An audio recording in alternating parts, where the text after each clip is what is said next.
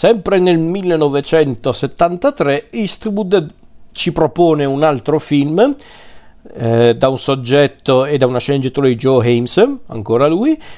ed è un film eh, completamente diverso rispetto allo straniero senza nome perché si tratta di un film drammatico sentimentale, più sentimentale che drammatico a dire il vero. Anche questo è un film un po' figlio della sua epoca, ovvero gli anni 70, ma che forse rispetto anche solo a Brivido nella notte si fa anche apprezzare per altre cose, non solo per il clima vissuto eh, all'interno del film. E quindi parliamo di Breezy. Breezy, come dicevo, del 73 con protagonisti William Holden e Kay Lentz.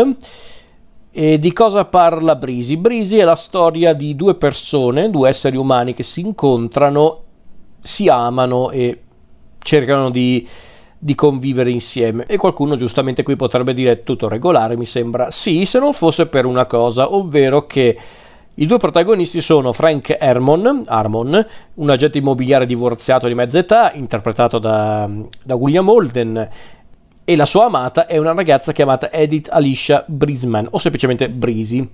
che è questa ragazza di 17 anni, una hippie, una, o comunque anche solo una scappata di casa di, di 17 anni, che l'accoglie nella propria casa, anche se in realtà diciamo che Brisi si infiltra nella, nella casa di, di, Frank, senza comunque cattive intenzioni, e ha inizio appunto questa convivenza tra i due che piano piano diventa una vera e propria relazione sentimentale che chiaramente per loro può essere uno stimolo per vivere la vita con un po' più di leggerezza o perlomeno per Frank può essere così, per Brisi può essere anche semplicemente un... Um, un buon inizio per avere una vita ferma e diciamo anche un po' più responsabile, ma chiaramente la,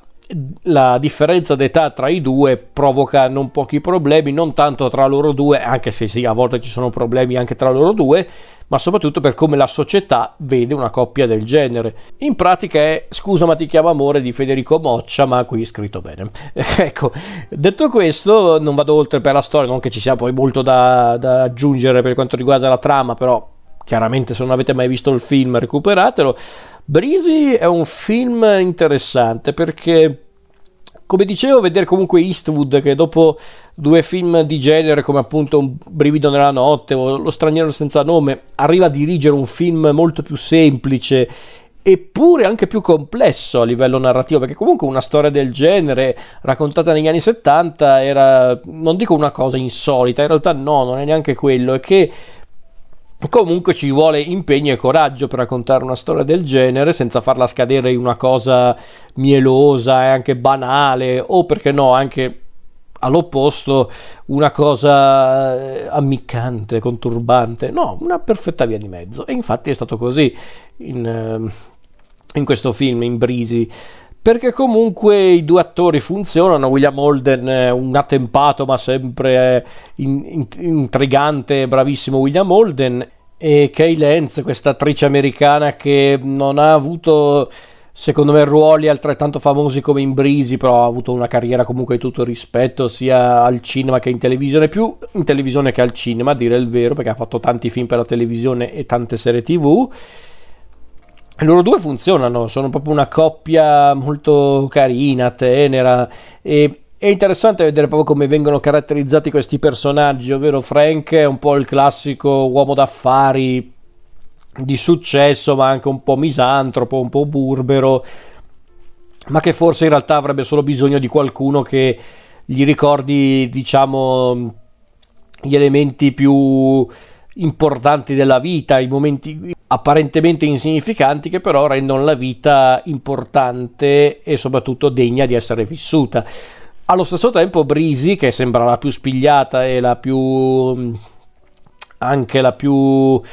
indipendente dei due, in realtà anche lei è una ragazza che forse avrebbe bisogno più che tutto di una figura di riferimento, non, non necessariamente una persona amata, un amante, ma anche solo qualcuno che gli faccia proprio da, da come posso dire, da punto fermo, da proprio qualcuno che è lì che proprio qualcuno che sta lì a dirle senti fermati un attimo va bene che sei libera come l'aria ma magari devi anche fermarti prima o poi. E quindi inizia questo rapporto all'inizio un po' conflittuale ma comunque anche molto amichevole tra i due per poi piano piano avvicinarsi sempre di più diventando addirittura amanti e la cosa che mi ha colpito di Breezy, al di là dei, dei due attori, al di là della regia di Eastwood e anche dalla tenerezza con cui viene raccontata questa storia, è che comunque Eastwood e chiaramente lo sceneggiatore Joe Himes ci fanno comunque comprendere che il rapporto tra Frank e Breezy è sì un rapporto sincero, tenero e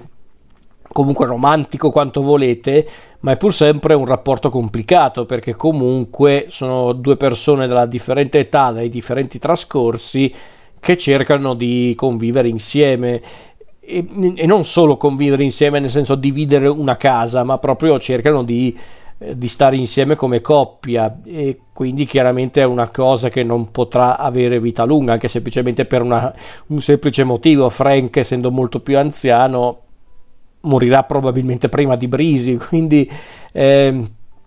è davvero un film che con poche sfumature riesce ad essere sì sentimentale, sì anche un po' romantico, ma non stupido, non, non eh, mieloso, eh, come dicono oggi puccioso, no, proprio riesce con poco ad essere comunque un film eh, verosimile, passatemi il termine, verosimile nel voler raccontare questa storia d'amore, perché è comunque una storia d'amore sincera e anche tenera, ma comunque complicata, innegabilmente complicata. Quindi questa cosa mm, mi è piaciuta tanto. Poi ripeto, l'alchimia tra i due protagonisti c'è ed è molto interessante. Eh, e davvero vedere anche Eastwood con un film molto più semplice anche per l'impostazione della regia, delle inquadrature, ma anche per dire anche per come è fotografato da, da Frank Stanley e come è montato da Ferris Webster. Tra l'altro è uno di quei film di Eastwood che in Italia è stato un po' sforbiciato proprio a livello proprio di montaggio, come tanti film purtroppo degli anni 70 e anche degli anni 80 di Eastwood, come anche il successivo Assassino sull'Iger. E non ho mai capito sta roba, però funzionava così purtroppo all'epoca. Breezy, secondo me, rimane uno dei più belli che ha fatto Eastwood negli anni 70. Secondo me il più bello che ha fatto Eastwood negli anni 70 è il Texano dagli occhi di ghiaccio, però sicuramente Breezy è molto interessante come film. Non saprei dire neanche se è il più sottovalutato tra quelli di Eastwood. Sicuramente non è molto di sicuro, non è tenuto in grande considerazione da, da, dagli estimatori di Eastwood, ma in generale un po' gli anni 70 non vengono tenuti in grande considerazione da, dai, dai, dai, fan, eh, dai spettatori di fiducia di Eastwood, perché a parte pochissimi casi come appunto il Texano dagli occhi di ghiaccio, gli altri film degli anni 70 o non li hanno visti o neanche davvero li tengono in conto ed è un peccato perché invece è interessante vedere come Eastwood si è evoluto come regista pur non cambiando il suo stile perché una cosa che rende Eastwood ancora oggi un regista molto interessante è il suo approccio classico nei confronti dei film. Proprio per come racconta la storia, per come racconta i personaggi, insomma, è, proprio, è molto classico ed è questo che forse lo fa apprezzare ancora tanto come regista sia da parte degli spettatori che dalla critica, dal pubblico in generale. Insomma, è un, è un regista che funziona proprio per questo. Eastwood. Eastwood è proprio uno di quei registi che difficilmente invecchia male come regista perché lui ha un approccio classico con i film e questo lo rende sempre molto interessante come regista e i suoi film sempre molto affascinanti, pur non essendo tutti dei grandi film, per carità. Poi, vabbè, ragazzi, ne ha fatti, eh, ne ha fatti tipo, eh, lo so, quasi una quarantina di film, quindi,